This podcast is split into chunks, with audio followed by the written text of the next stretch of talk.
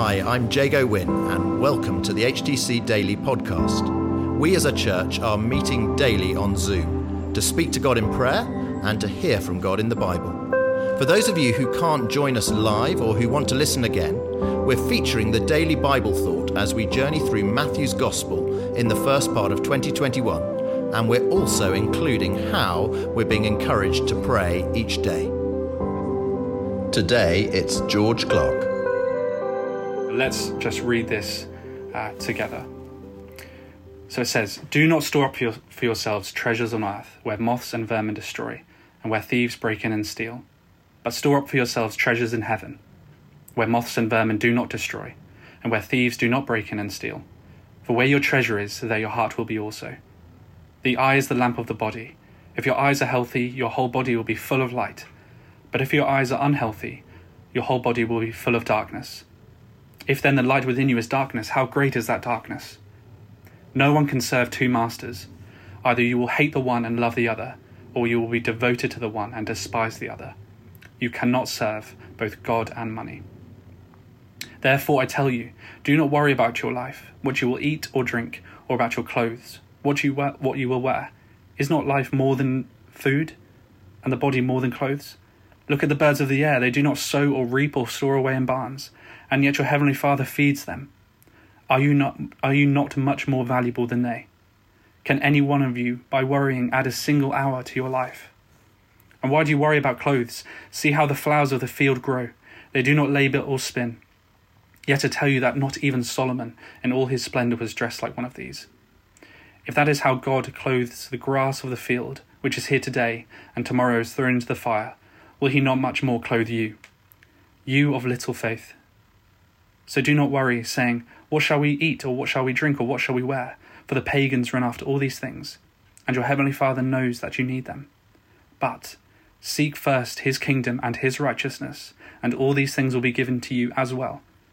Therefore, do not worry about tomorrow, for tomorrow will worry about itself. Each day has enough trouble of its own. So, I've set the title of this, of this talk as Do Not Worry which for five or six minutes on a Thursday morning is quite a challenge. Um, however, I'm going to try and input at least some wisdom um, this morning, hopefully. As some of you will see in your Bibles, this passage is actually broken up into two sections. The first section is Treasures in Heaven, and the second is titled Do Not Worry. Now, Jesus is saying a, a ton through these words, um, and I'm going to try and highlight one thing from each section, which will tie together. But if there's a sentence which I can help describe, which contains both passages together, it is this The righteousness of the kingdom works out in the details of one's personal life. And this kingdom working must start with foundation. And this is what brings us into the first part of our passage, which is treasures in heaven. You'll see in verse 24, it says that no one can serve two masters. Who are these two masters? They are God and they are money. And what does it say about these two masters? It says either you will hate the one or love the other, or you'll be devoted to the one and despise the other. You cannot serve both. One may think that Jesus saying God and money is actually strange. Why doesn't Jesus say Satan or the flesh or the world? But Jesus goes for money. Why? I think it's because here Jesus is illustrating something that we see later on in Scripture, especially in Matthew. In Matthew 19, we see a rich young ruler, a rich young man, come to Jesus and he says, Jesus, what must I do to achieve eternal life? What must I do to get eternal life? And Jesus tells him to sell all he has. But the rich young man goes away sorrowful because he has a lot of things. The outcome of this is that wealth is deceptive. Of course, wealth can be used by God, and I'll come to that in a minute.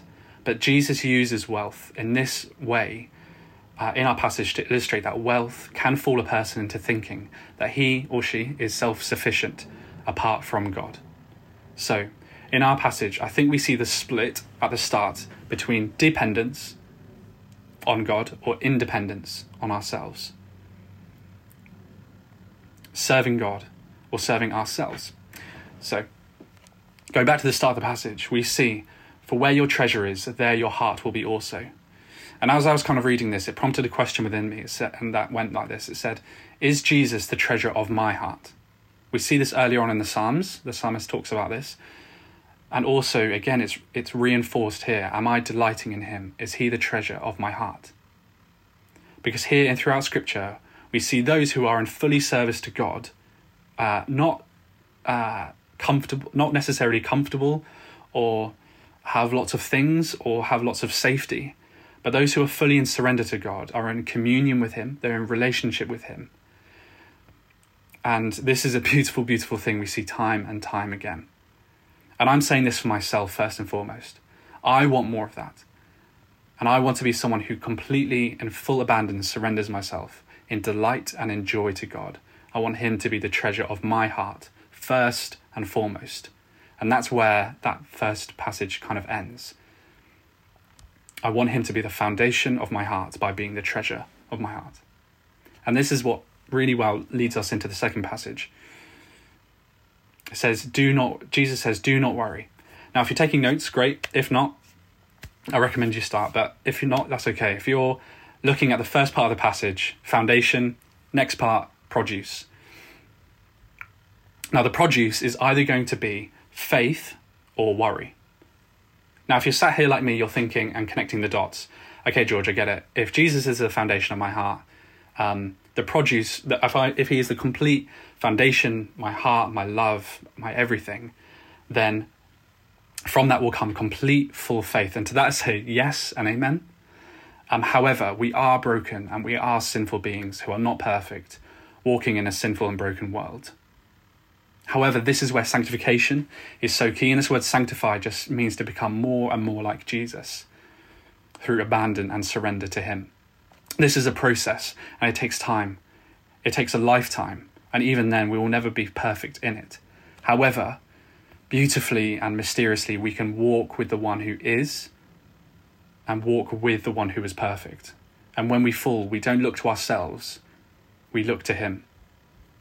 Jesus says again and again, Do not worry, do not worry, do not worry.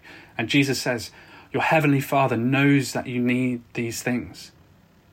And then here comes the antidote to worry, which Jesus uh, puts so well. He says, But seek first the kingdom and his righteousness, and all these things will be given to you as well.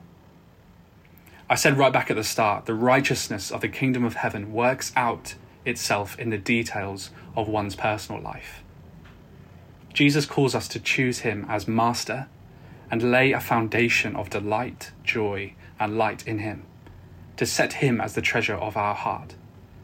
And when we do this, out of that delight, joy, and treasuring will spring forth a produce that doesn't look to ourselves in time of worry, but looks to him.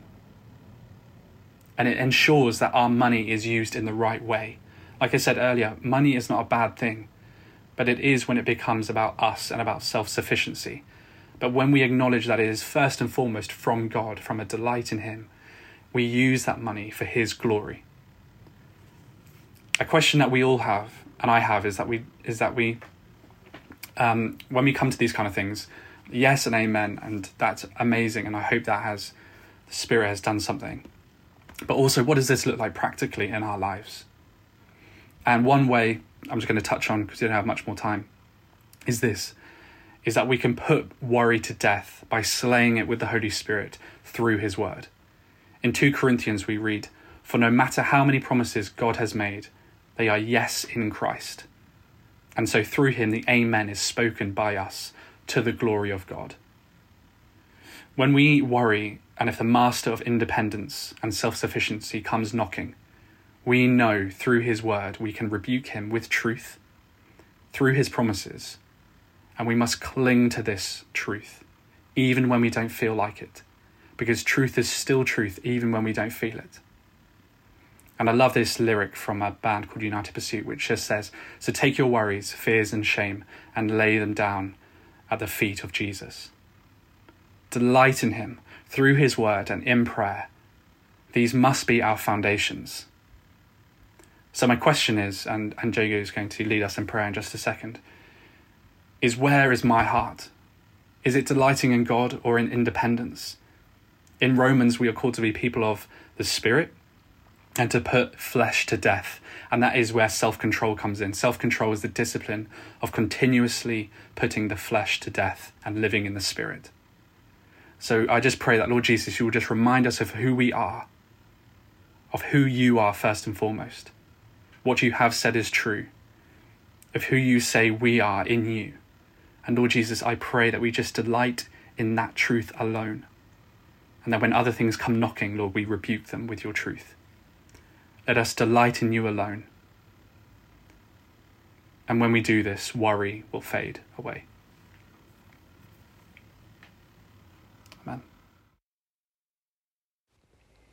Thanks so much, George uh, George uh, challenged us is God the treasure in our own hearts? And so we thank God that we are the treasure of his heart, and we prayed for ourselves that we might be those where God is the treasure of our hearts. We also prayed for those who are struggling with financial issues at the moment and those who are struggling with worry issues. We also praised God at the start of the meeting, and we praised God using uh, Psalm 30, which was the psalm that uh, President Biden quoted from in his uh, inauguration speech. Thanks so much for praying.